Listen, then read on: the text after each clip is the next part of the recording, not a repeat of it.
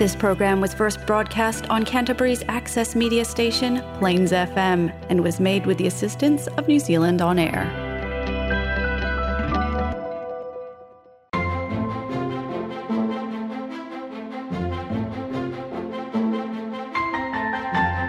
Kia ora koutou.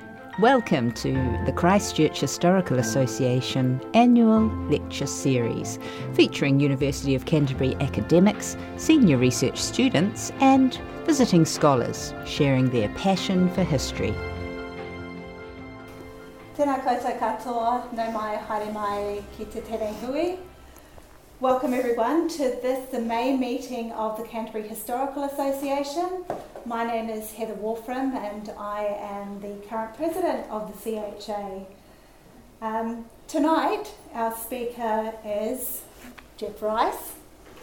Um, and for those of you in the room and those of you on Skype, uh, not Skype, I mean Zoom, uh, he probably needs a little to no introduction.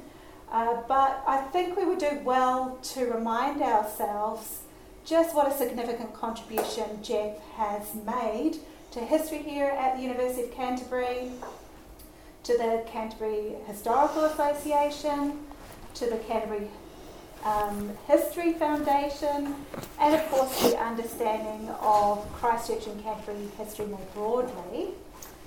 Um, as many of you will be aware, Geoff taught history here at UC between 1973 and 2012 when he retired.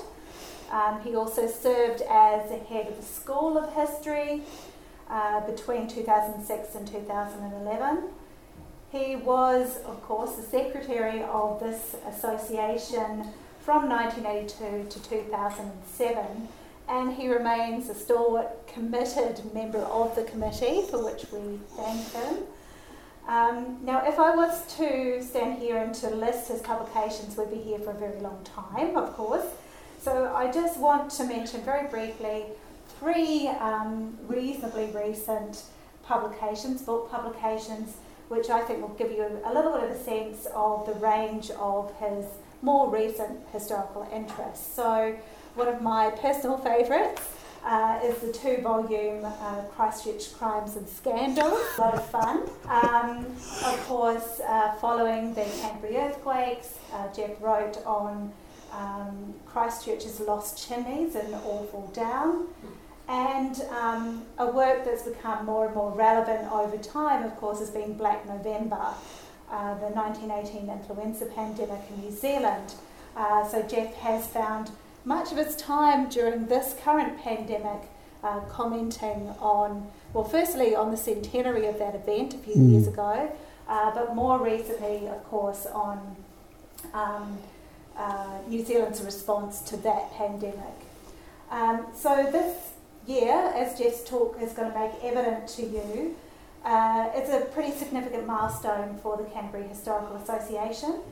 Now, I'm not entirely sure that the Queen is uh, writing us a letter of congratulations on our 100th birthday, but she should. Um, we are celebrating our centenary. Uh, so, in recognition of that, Geoff has very kindly um, constructed out of a history he wrote some time ago of the CHA and has updated. He's going to be telling us about the CHA's first 40 years. So, over to you, Geoff. Thank you, Heather. Okay. Oh. Thousands turned away. Lovely to see you all on this very, very cold night. Anyway, uh, all the sensible people at home watching on Zoom. Here we go. Well, I've, I rather rashly put my hand up at the AGM last year, I think it was, and said, oh, it's a centenary. Somebody should write a history. Oh, whoop.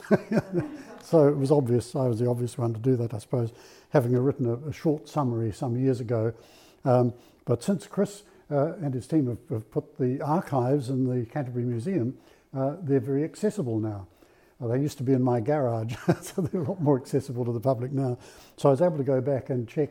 And this talk really is about the, the first 40 years, the first two um, iterations of the Historical Association, uh, adding some of the flesh to the bare bones of the minutes. Um, ours was not the first one uh, in New Zealand. Uh, Wellington and, and, Dunedin were ahead of us.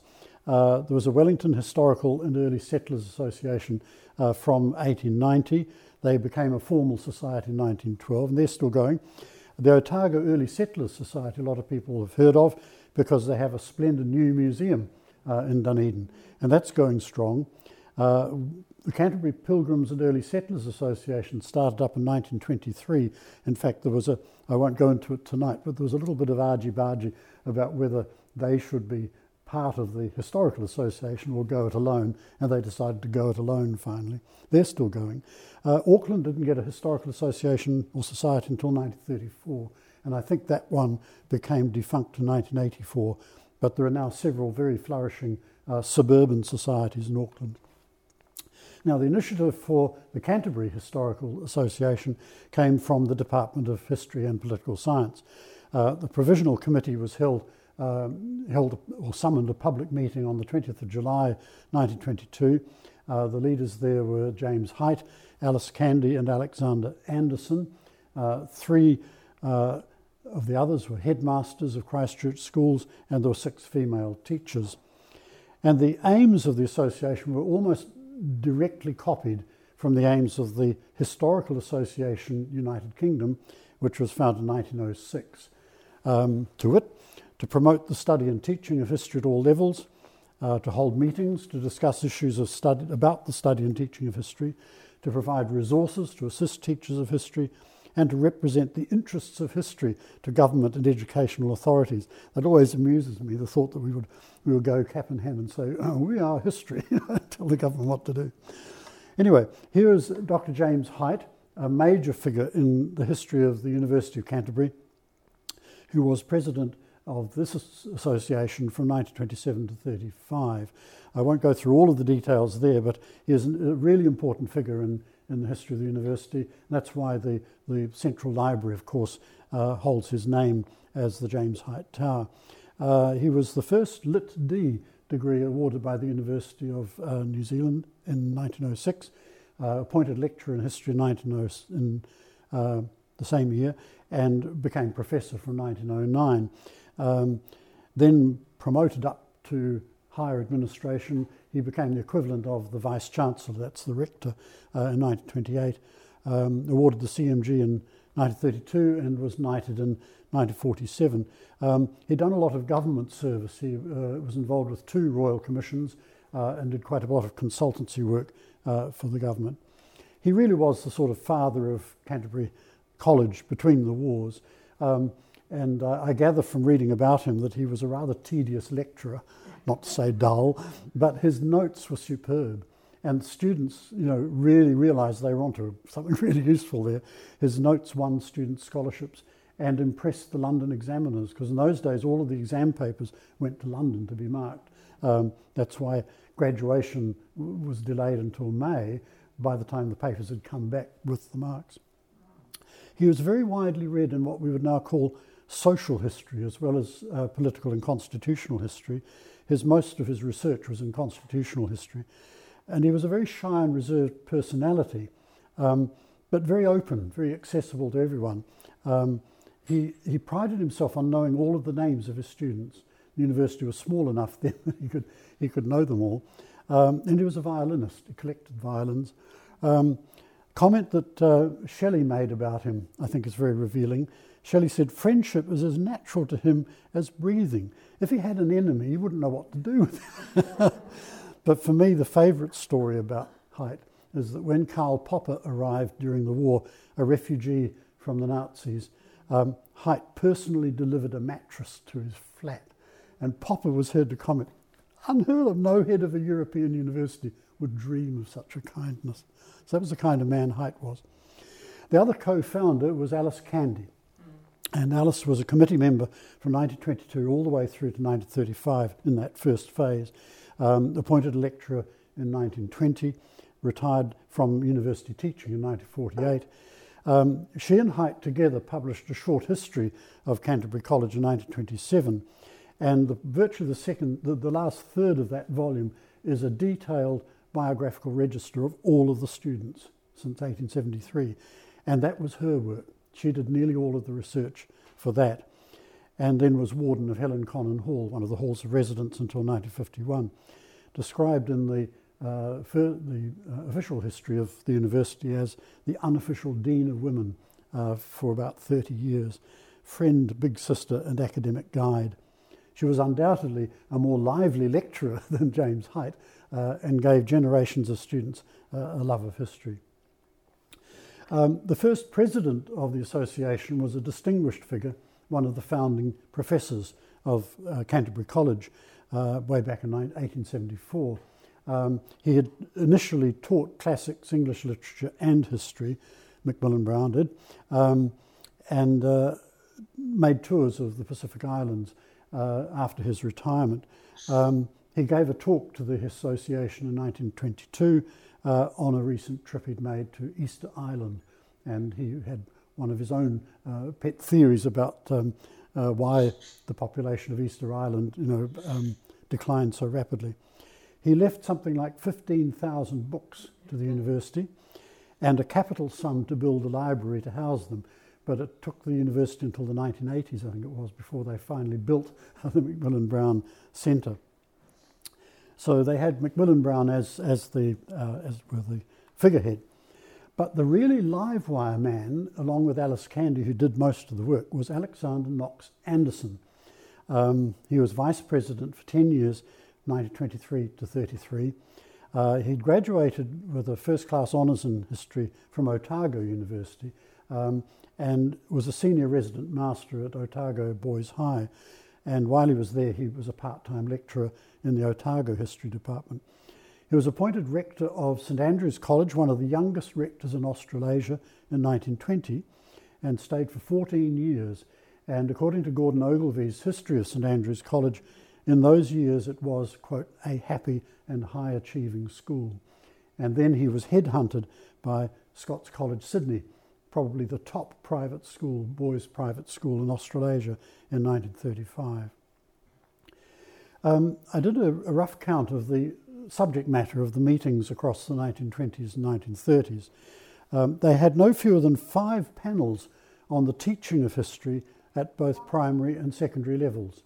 They were very concerned about educating the coming generations.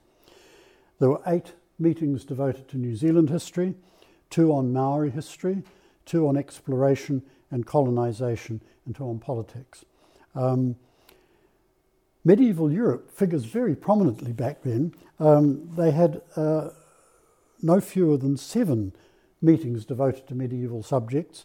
Um, the Icelandic sagas, the Life of St. Francis, the Privy Council, um, the old Cathedral of St. Paul's, um, the Maud Roll, uh, which we now know as the Canterbury Roll, uh, medieval economy, medieval transport and travel. They had six meetings on modern Europe and current affairs, and mostly those in the 1930s when international affairs were uh, causing concern. And they had five on Asia, subjects like China, Japan, Manchuria, and East West relations um, and one each on South Africa, United States, and uh, Macmillan Brown's talk on, on Easter Island.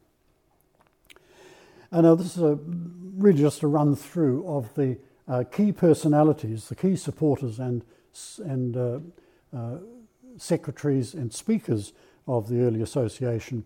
James Shelley was uh, one of the most dynamic characters in the college in the 1920s. Um, He'd been Professor of Education at Southampton. He'd survived the Battle of Passchendaele and the First World War and was appointed Professor of Education at Canterbury in 1920. And along with um, uh, he established the WEA in Christchurch and was very active in extension studies, taking you know, the university out to the, to the community. He was also a, a prominent um, producer of plays, an actor himself, um, involved in the drama soc, and also in the Repertory Society. Um, after he left the university, he became New Zealand's first director of broadcasting. So he's a, quite an important figure in New Zealand cultural history and founded the New Zealand Listener. Um, so we have a lot much to thank Shelley for. And he was belatedly knighted in 1949 after, he after his wife died and he was in very deep depression and went back to the UK. But in his vigorous heyday in the 1920s, he was a very loyal and strong supporter of the Historical Association. Alongside him, they were very great friends, uh, was John Bell Condliffe. And Condliffe, um, who done a master's in economics in 1915, uh, his thesis was so good for its day, so unusually um, advanced that it was based on um, trade statistics uh, that the government had it printed in the yearbook um, after, he'd, after he'd finished his thesis. Uh, like Shelley, he served in the First World War. Um, he was wounded at Ypres, uh, and then in the same year as Shelley, he was appointed Professor of Economics at Canterbury College. He published a short history of New Zealand in 1925, which remained for about the next 40 years um, the only really accessible and available academic, uh, reliable history of uh, New Zealand. It was updated by Willis Airey uh, in later years. He was very involved in uh, you know, movements for international cooperation and peace. Uh, he helped to f- uh, found the branch of the League of Nations Society in Christchurch. And then in 1931, he went to Geneva and worked in the League of Nations Economic Secretariat. And that gave him a very big international reputation. And in 1939, just before the Second World War, he was appointed professor at the University of California in Berkeley. And there he produced major books. The Commerce of Nations was his magnum opus, and also The Welfare State in New Zealand. So a significant contributor but he had his start, you know, rubbing shoulders with people in the Canterbury Historical Association. Another uh, speaker and supporter of the, of the association, although he wasn't resident in Christchurch, was uh, Johannes Andersen. I've included him uh, partly because he was a much more significant historian in his day than people remember him for today. Um, uh, a poet, an ethnologist, as well as a historian. Uh, he was a major collector of Maori songs and legends and edited for many, many years the Journal of the Polynesian Society. Um, but his main official role was as the first librarian of the Alexander Turnbull Library in Wellington from 1919 to 37. Um, those of us who work on Christchurch history uh, constantly go back to refer to Andersen's Old Christchurch, um, uh, which is a wonderful blend of his own personal childhood reminiscences or memories of Christchurch streets when he was a kid. Um, a migrant family, but he, he grew up in Christchurch. Um, and I discovered from the newspaper accounts that he was not only a popular speaker and broadcaster, one of his party tricks, was lecturing tricks, was to whistle native bird songs. he was apparently a very good mimic. And he finally wrote over 30 books and booklets, so he's a very prolific historian and a supporter of the association. Um, Bill Airey is another figure who needs mention, I think. Um, he, like the other, the first two uh, we mentioned, um, Shelley and Condliffe, uh, saw service in the First World War. Um, completed a master's in English and Latin at Canterbury in 1920. He was a bit younger than them, and then won a Rhodes Scholarship to Oxford uh, in history. He came back, uh, went through Christchurch Teachers College, uh, and with Condliffe, he was very active in the WEA, and helped to found the branch, the League of Nations Union, which I misquoted before. Um, he then moved, he got a lectureship at Auckland uh, and stayed there for the rest of his career.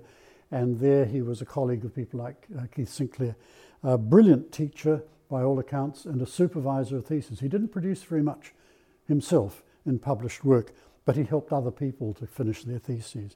Um, the Willis Airey Library at Auckland was named in his honour, and he was the one who updated Condliffe's short history. Condliffe was overseas and away from the country, so it was Bill Airey who kept that up to date. And as I said, that was a, standard student textbook for many years. Another major figure um, to mention, although a controversial one, is Arnold Wall.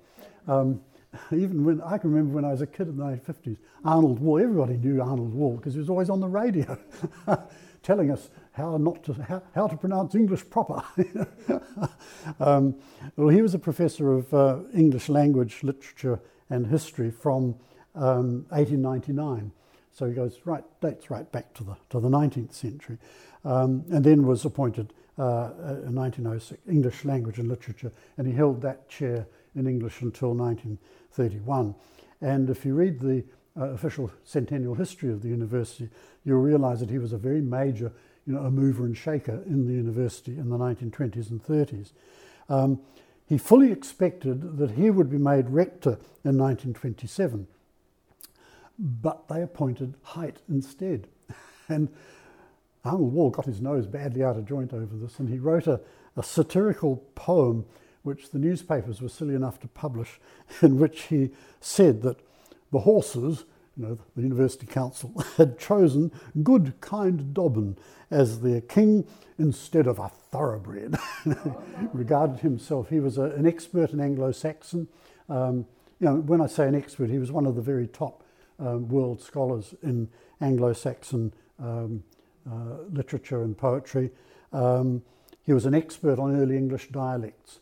You know, he, he really was an outstanding linguist of his day. The New Zealand accent upset him. and he, he wrote uh, his major book, New Zealand English, which was very critical of the, the, the, the ways in which English was going to the dogs in, in, the, in the colonies. Um, and after the Second World War, he was a very prolific poet and broadcaster um, and was awarded the CBE in uh, 1956. I'm going to skip over to save a little bit of time. The next few, that's his daughter on the left, um, Hilary, who married um, one of Canterbury's outstanding products, Norman Richmond. Um, Norman uh, came to the university to do maths initially. Um, he completed a BA in applied maths and after war service won a Rhodes Scholarship to Oxford. But he found the maths teaching at Oxford inferior to that at Canterbury. How about that? so he switched to study history and pol- political science.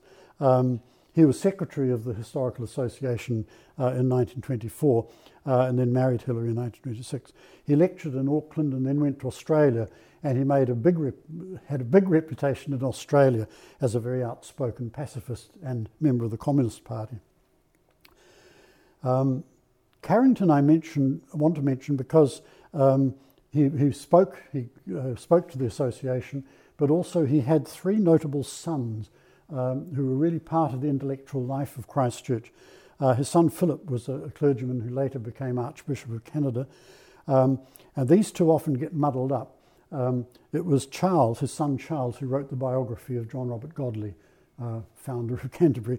Uh, but it was his son Hugh who went out to Tuahiwi and recorded Ngāi Tahu narratives. Um, and they, they have been, uh, Te Maire Tau has collected them and edited that, that very precious manuscript as uh, Ngāi Tahu A Migration History. So they were all very closely involved with the Historical Association. Another notable speaker was one of the professors in the 20s, uh, Hugh Stewart, who was a very distinguished soldier in the First World War. Um, he was professor of classics at Canterbury before the First World War, um, went with the first echelon, uh, wounded at Gallipoli, uh, and then was uh, later became lieutenant colonel of the Canterbury Regiment on the Western Front. And after the war, was commissioned by the government to write the history of that division and it is still, I can tell you, one of the most readable of those of the First World War um, official histories. Very good popular history. Uh, he left Canterbury in 1926, went off to be a professor of Latin at Leeds, uh, and then was principal at, at, Nottingham. Came back to New Zealand several times and sadly died at sea after one such visit. In 1927, uh, Hight did an exchange. So James Hight went off to Leeds and uh, the professor of Leeds came to uh, Canterbury for one year. Uh, I can remember as, a, as an undergraduate looking at um, Grant and Temperley, Europe in the 19th century, is one of the many books we had to read, um, and he was the other half of that. He was at the end of his career at Leeds, uh, really, and the exchange at Canterbury was a sort of preliminary to uh, his uh, post at Cairo University. And while he was at Cairo, he wrote a couple of a couple more textbooks one on the history of Europe, you can see there, and another one on the Huguenots. Uh, and he spoke not once, but I think three times to the Historical Association while he was in Christchurch that year. Another notable visitor from Wellington, um, who's a, a, big figure in New Zealand intellectual history, uh, Guy Scholefield, uh, an editor, uh, journalist, newspaper editor, and archivist. Um, he was the London correspondent for Associated Press during the First World War, and uh, to fill in his spare time, he studied at the London School of Economics and completed a doctorate there. And so he was referred to later as the busy doctor. Um, he was a very prolific journalist and wrote a lot of uh, small publications. Uh, but his main contribution, several contributions to New Zealand, the sort of bedrock of New Zealand historiography, he edited Who's Who from 1908. And that's an invaluable source for those of us who dabble in, in biography. Uh, he was the parliamentary librarian from 1926 to 48. And his great contribution there was that he started to collect early New Zealand newspapers. Where, as old newspapers closed down, he would swoop in and have them transported um, using his budget as parliamentary librarian to the cellar underneath the General Assembly Library. And I can remember as a young uh, thesis student going there and just being astonished by this enormous basement with little strings of cords with single electric bulbs, a very dim light, um, and these massive rows and rows of bound volumes of New Zealand newspapers. Um, he saved any number of little provincial or country newspapers from total extinction. Uh, so was a major contribution there. In 1936, he was involved in trying to promote a New Zealand Historical Association, which didn't get off the ground. And his other major contribution, uh, a government commission for the centennial in 1940, was to edit the first dictionary of New Zealand biography. It came out in two volumes. Um, we found, those of us involved in the, the second dictionary of New Zealand biography, that um, because he copied most of his information from newspaper obituaries, there were a few mistakes here and there, and we were able to correct them. But I was enormously impressed at the overall high standard of uh, accuracy from his work. You know, he was an enormously busy and productive man, and I think uh, all historians of New Zealand uh, the, have to take their hats off to what he did. Another figure closely involved, I mustn't get too behind on the time, um, Leicester Webb, who was the son in law of um, Archbishop West Watson in Christchurch, uh, won a, did a history degree here, won a scholarship to Cambridge. He worked under Sir Ernest Barker, big leading historian of the day, uh, and then went to the International Studies School at Geneva. He came back to Christchurch and was a leader writer for the press, and he spoke several times to the Historical Association on what we call current affairs, you know, the present situation as it was in Europe in the 1930s. He was also a good broadcaster um, and lectured here in political science, sorry, Townsite. Um, he then became a, quite a notable civil servant. Uh, he joined the Economic Stabilisation Committee and was the head of the New Zealand Marketing Department from 1948 to 50 and finally finished up as Professor of Political Science at the Australian University in Canberra. Uh, I mention him here because he's one of the major contributors to the first volume of the Provincial History of Canterbury, published in the 1950s.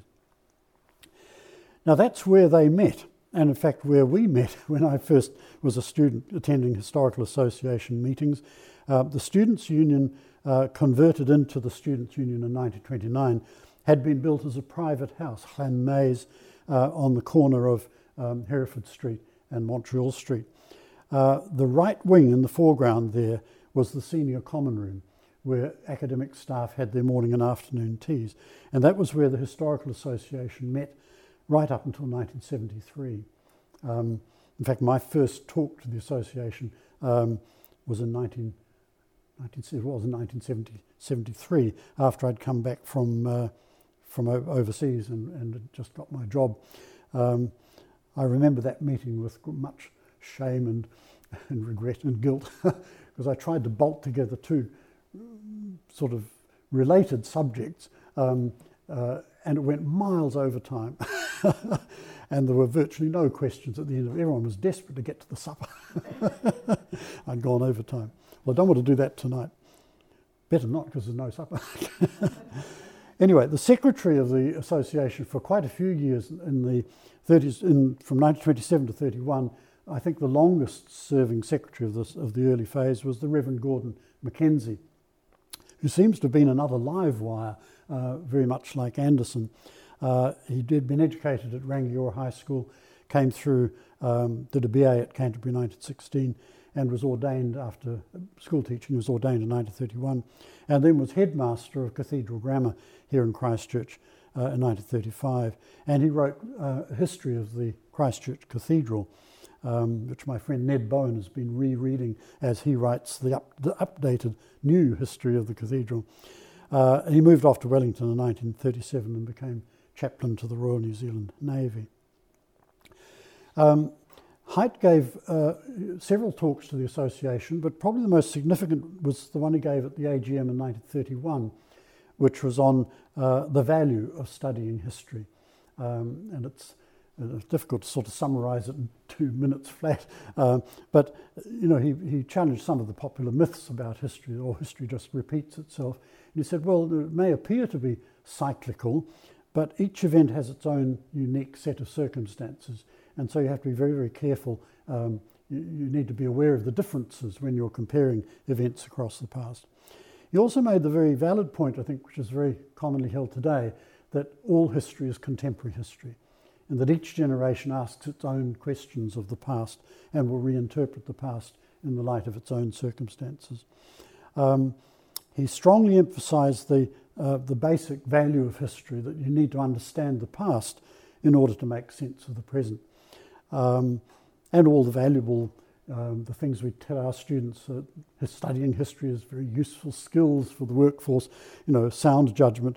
Um, Hight said it curbs prejudice, uh, makes you more broad minded and tolerant, molds character. I'm not quite sure if history molded my character, but anyway, and trains the imagination, um, putting yourself into other people's shoes, um, approach to the past. And he also pointed out that New Zealand was a good subject for doing history because it's a relatively short history and it's done an awful lot in a short time. Um, it used to be called, you know, the, the, the, social laboratory of the world from the 1890s. But he pointed out there was a great scope for the analysis of historical processes uh, from New Zealand history. This is my great discovery. I had no idea about this man until I started work, doing this work. Dr. Isamu Kawase uh, who spoke to the Historical Association in 1934.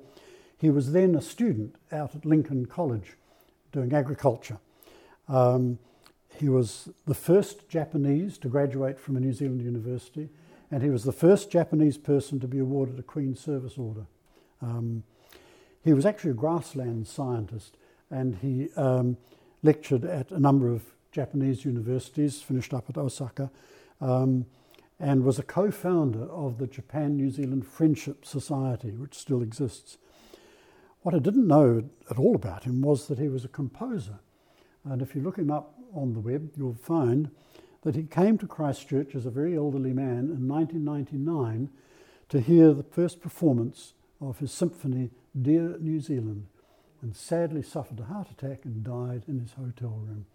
Um, a rather sad ending there. But there's a Japanese student who um, made quite a splash. His, his lecture was very well attended um, because, of course, great concern over the Japanese occupation of Manchuria in the early 1930s.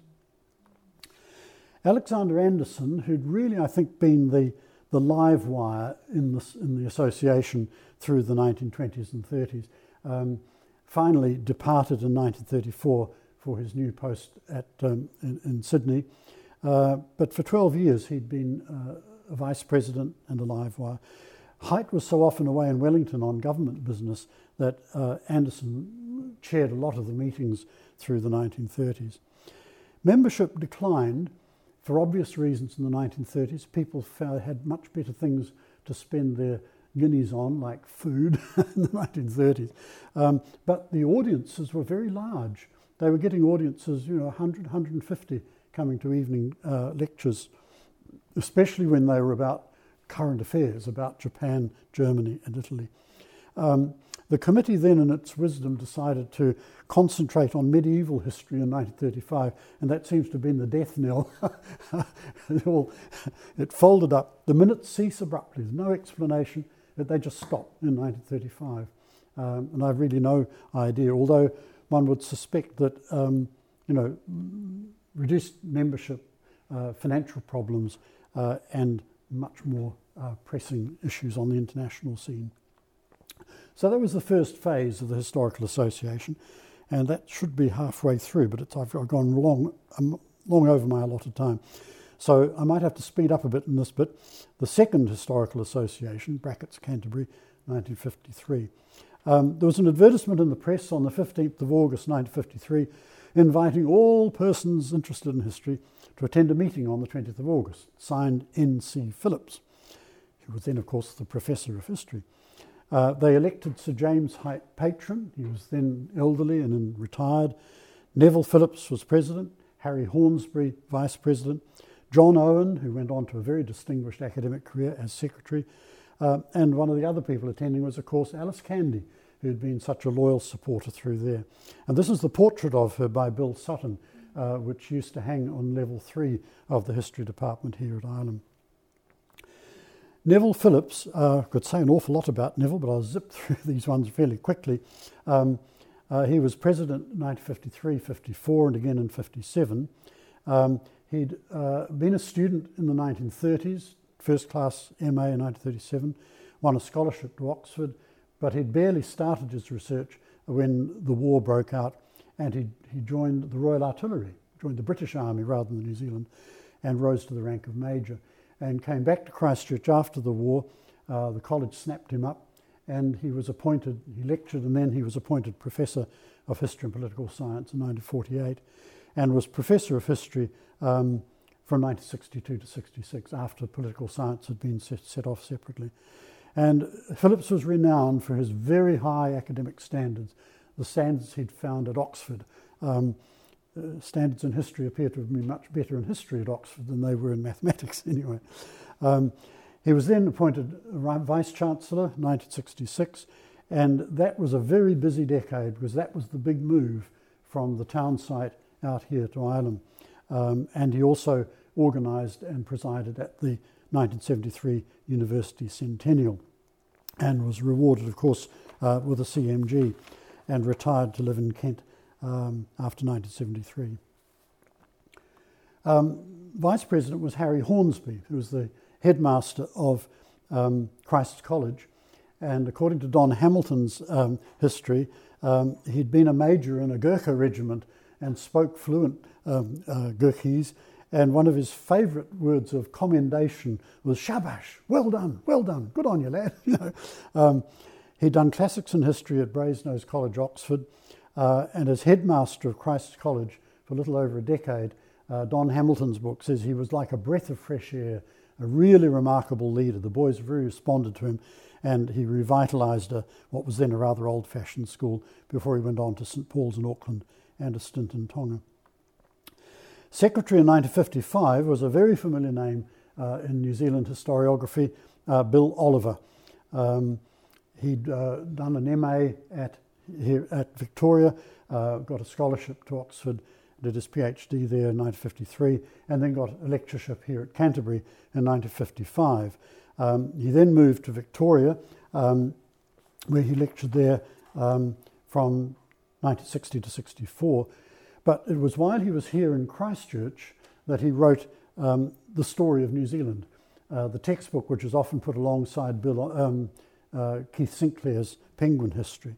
Um, and Bill told me once that he, he, he, wrote that book in one summer, sitting in the library on the town site, because around him were all the books that had ever been printed on New Zealand history.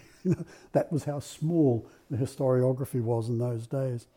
Uh, Bill went on, of course, to a, a, stellar career, professor of history at Massey, uh, co edited the Oxford History of New Zealand, uh, was the first editor of the Dictionary of New Zealand Biography, um, and then was closely involved with Waitangi tribunal claims. And along, alongside all of that, of course, he was a very notable New Zealand poet. Jim Gardner is the other major pillar of the revived, the second edition Canterbury Historical Association, secretary in 1958, uh, twice president, 1959, 1976. Um, he came a little bit after uh, Neville Phillips, but he also was a first class graduate in history um, saw service during the war in the medical corps. He was an army nurse, um, served in North Africa and Italy. Um, and uh, not long before he died, Jim confided to me that he had seen so many horrible things as a, as a military uh, medic um, that for many years afterwards he couldn't even bear to think about these things, he had nightmares. Um, well, he was appointed to uh, the department, History Department in 1948 and retired as reader in 1976 and is well known as um, a pioneer of um, scholarly local history in New Zealand. His History of the Amuri was a model of its kind. Uh, with David McIntyre, he edited speeches and documents in New Zealand history, contributed to the History of Canterbury, uh, the Oxford History of New Zealand, and the first volume of the dictionary. Um, and then in retirement produced A Pastoral Kingdom Divided and was awarded the ONZM in 2007. John Saunders was my um, supervisor for my master's thesis. He was secretary in 1957 and president in 1960-61, um, originally from Exeter, had served in India in the intelligence corps uh, and lectured at Canterbury from 1949 to 72. Um, he taught a wide range of courses, uh, including modern Europe and the Russian Revolution, but the Crusades was his special topic. Um, his little book, Aspects of the Crusades, made quite a hit because it, it put into English the results of a wide range of reading in uh, mostly French journals. And then his other two major books, The History of Medieval Islam and History of the Mongol Conquests, uh, went through quite a number of paperback editions. They were very successful as, uh, as student textbooks.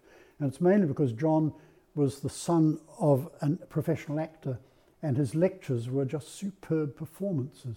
He knew how to communicate to students um, and to give them the, the love of, of the path, love of history that he had. I'll skip over Carl Straubel very quickly and also Gerald Hensley. Come back to Jim Gardner. Jim organised a junior historical association in 1957 as a junior branch of the, of the main association. Um, and initially it was uh, to give um, kids before they sat their matric exams and then later their bursary exams, you know, sort of revision lectures before examination time. But Jim, um, being a country lad from North Canterbury, um, was keen to get students out into the country and he organised a popular series of field trips in the 1950s, uh, mostly to North Canterbury, his stamping ground, uh, Kaiapoi Pa, uh, Leithfield, the Mount Janet station, and Glenmark and Stonyhurst, and then 1958 Banks Peninsula, and in 1960 down to Butler's Cottage in Mesopotamia. And his great mate on those expeditions was George MacDonald, um, another one who'd seen service in World War One uh, and was a sheep farmer for most of his years, but re- retired in 1945, very glad to get rid of sheep, he said. Um, and he then took on voluntary work at Canterbury Museum. Now, George MacDonald's name is another one, well known to all of us who work in Canterbury Christchurch local history. Um, he was initially I'd called on to identify, try to. The museum had a lot of unidentified photographs, and just from his knowledge of sheep stations up and, his, the landscape, he was able to identify a lot of them, and then started jotting down notes about the run holders and the early settlers. And from 1950 to 64, he beavered away in the museum, mostly on newspaper sources, on the Dictionary of Canterbury Biographies. Now, this, was, this is a handwritten biography, 12,000 entries, handwritten on index cards, and they're just a marvellous resource because he was of the generation who had heard all sorts of stories about people in Christchurch in the 19th century. And so it's, it's really very useful. He also wrote histories of the Christchurch Club and the Canterbury Frozen Meat Company. Uh, I did want to mention Mrs. Pocock briefly um, because Gordon Ogilvie told me quite a lot about her. She was the wife of the professor of classics at Canterbury in the 30s and 40s and the mother of the famous John Pocock. She had a London BA in history and she taught at St Andrew's College. Uh, for many years, she was the only woman on the staff there, I think, from 1941 to 67 as head of history. And Gordon Ogilvie once told me that you know, he he was quite stunned as a young boy in the 50s to be taught by Antoinette.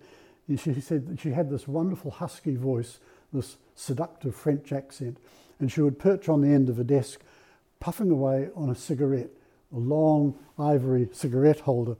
And one of the stories he heard about her was that she and her husband, the professor of classics, uh, didn't like each other's cooking. So they cooked for themselves and the kitchen was equipped with two separate stoves so they wouldn't get in each other's way. quite, quite an eccentric woman. He, Gordon said she just taught history by telling anecdotes and stories about people. And he said that was much more colourful than the boring lists of dates that other teachers gave him. Um, one of the notable secretaries of the 1950s, John Broomfield, who is still with us, he lives in Nelson now, um, first class uh, degree at Canterbury, um, then went on a scholarship to the Australian National University and did a PhD on Indian history and was professor of Asian history at Michigan uh, for about 20 years and then moved over to San Francisco. Uh, he got very interesting, interested in other forms of knowledge and ways of knowing and is actually a practicing shaman. Uh, the death of Sir James Hight in 1958 ended the link with the old original Historical Association of the 1920s, but membership had crept up. It was over 100 by then. Um, some of the notable committee members that you pick out from the minutes in those days Sarah Penny, Sadie to her friends, Shona Mann, Agnes Cooper, all history teachers at girls' schools. Um, people like Peter Maling, Dr. David Macmillan. I should have mentioned that uh, the MacDonald Dictionary of um, Canterbury biographies uh, really should be the Macmillan uh, uh, MacDonald um, dictionary because he got most of his um, basic biographical information from David Macmillan's files. Um, and I once saw, in, after he died, Dr. Macmillan's study, which was just lined all around three walls, uh, all these uh, massed folders of notes on, on the early Canterbury pioneers. Harry Scott is another very notable supporter of the Society. Uh, Gordon Slatter, who was a teacher at Boys High and a notable novelist, um, and various other people. I was really struck with the fact that John Matson, future Chancellor of this university, gave a talk on African nationalism in the 50s and made not a single mention of Marxism, uh, which of course was a major theme of uh, the rest. Now, finally, to wrap up this, this story, Keith Sinclair, professor at Auckland, um, one of the first PhDs out of Auckland University, um, founded the New Zealand Journal of History and edited it for uh, the first 20 years. Often referred to as a sort of the father of modern New Zealand history. Uh, a very distinctive personality, uh, prolific writer, very assertive, very competitive, a very left wing, and he was a Labour candidate uh, in the 1970s. Uh, his big book, The Origins of the Maori Wars, established his reputation, but his Penguin History of New Zealand in 1957 became the standard work and influenced generations of students. He came down to give a talk to the Historical Association in June 1958, and he shocked the audience by rather bluntly suggesting that most printed New Zealand history was unreliable or simply bosh. uh, and he declared as a myth the idea that New Zealand was peopled by the best of British migrants.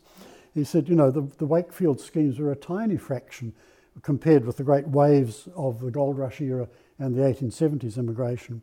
He pointed out that the Canterbury settlers in the 1850s imported three gallons of spirits per person per year, and that early Christchurch had brothels and gambling dens. Um, and uh, in contradiction of, of the statement that Wakefield transplanted a cross section of British society, he said the migrants came to escape the British class system. They didn't want to be part of it. And he thought that the New Zealand frontier was much more like that of Australia or the western uh, frontier of the United States than Britain or home. And he condemned the slavish following of British models and pointed out that New Zealand's future really lay as a Pacific country. Well, this caused quite a stir because, of course, this seemed to contradict the accepted myth about the first four ships in Canterbury and the idea that Canterbury was a socially superior settlement. It had so many Oxford graduates, you know, and, and uh, younger sons of the aristocracy and so forth. And according to Ned Bohan, um, I informed, um, he was sitting next to uh, Len Hewland, a member of the Canterbury Pilgrims and Early Settlers, who was fuming at the end of this talk. And Sinclair had, you know, rubbished his ancestors. he said, I can't go and speak to that man. I wouldn't control my right fist from hitting him in the face. so uh, there were no protest letters to the press, unusually. They all kept a dignified silence. But in July, a review of McLintock's Crown Colony government referred to this talk and pointed out that a number of the myths that Sinclair criticised had already been debunked some years before. Uh, but it's interesting that Sinclair then modified his penguin history to take note of McLintock's views. Uh, Jim Gardner gave a presidential address on Massey in March 1960 sadly, well, he particularly refuted Sinclair's um, damning pen portrait in his Penguin history of Massey as hopelessly stereotyped, lacking one original idea, sympathetic as a grindstone, and so on. Uh, Jim pointed out gently, this was the Red Feds view. This was the, the, the radical, you know, the, the, the Marxist-inspired view of Massey. and that there are a lot of other good things that could be said about Massey. But sadly, Jim never got to finish the book um, about Massey. Others have done that since. 1960, a big landmark for the association was the appearance of Historical News um, as a journal to serve history teachers. Uh, Neville Phillips, as you can see there, wrote the first uh, on the first issue on the relevance of history. Um, John Pocock wrote, wrote on the unif- unification of Italy, and Jim Gardner wrote about recent books on New Zealand history. Um, as you can see there from the masthead, uh, John Pocock, uh, lecturer in political science, senior lecturer in political science, was, uh, along with a school teacher, one of the, the, the first editors. Um, and this was a winner from the start. It was only 12 pages, uh, but it had articles by lecturers, by academics surveying new research and interpretations. It contained book reviews, uh, recent theses on New Zealand history, recommended books for schools. Um, 1961, there was a report of a seminar uh, on class and the historian, featuring John Pocock, Sam Adshead, Jim Gardner, and Neville Phillips. And it even printed the reading lists for uh, history courses at the universities. So this was John Pocock's first very active involvement with the Historical Association. Um, son of the Professor of Classics at Canterbury, uh, first class honours in history in 1946, scholarship to Cambridge. He lectured first of all at Otago and there wrote his first book, The Ancient Constitution and the Feudal Law, which was a big hit in Britain. It was acclaimed as a major new work. It really revolutionised that field. And in 1959, he came back to Canterbury as senior lecturer in political science and was appointed professor in 1962. He then moved off to the States, uh, first of all to Missouri, and then um, the Johns Hopkins um, University in Baltimore. And now, uh, still alive in his 90s, uh, regarded as one of the world's leading historians of political thought. Uh, a number of very big books like The Machiavellian Moment and over 200 articles and reviews. Um, the presidential address by John Saunders in 1961 uh, was a, really a preview of his little book, Aspects of the Crusades. Uh, gives you a little summary there, but I must finish up and say, well, that's, that's the first 40 years. For another time, perhaps, we should consider the Historical Association from 1962 to 82, um, and then into the uh, turn of the century, and then into the digital era. Um, and there are others who are much better qualified to talk about that than myself. So I hope you've enjoyed that quick canter through some of the leading characters and personalities associated with this association uh, in its first 40 years. And there, um, from, gosh, I've forgotten the date of this, was it 2002? There was an Edwardian carnival in Hagley Park, and you've got Gene Sharf on the right there, um, and Enid Ellis on the left there, and we had a presence there, and we sold quite a number of books and magazines, and signed up, I think, two new members. Thank you very much for your attention.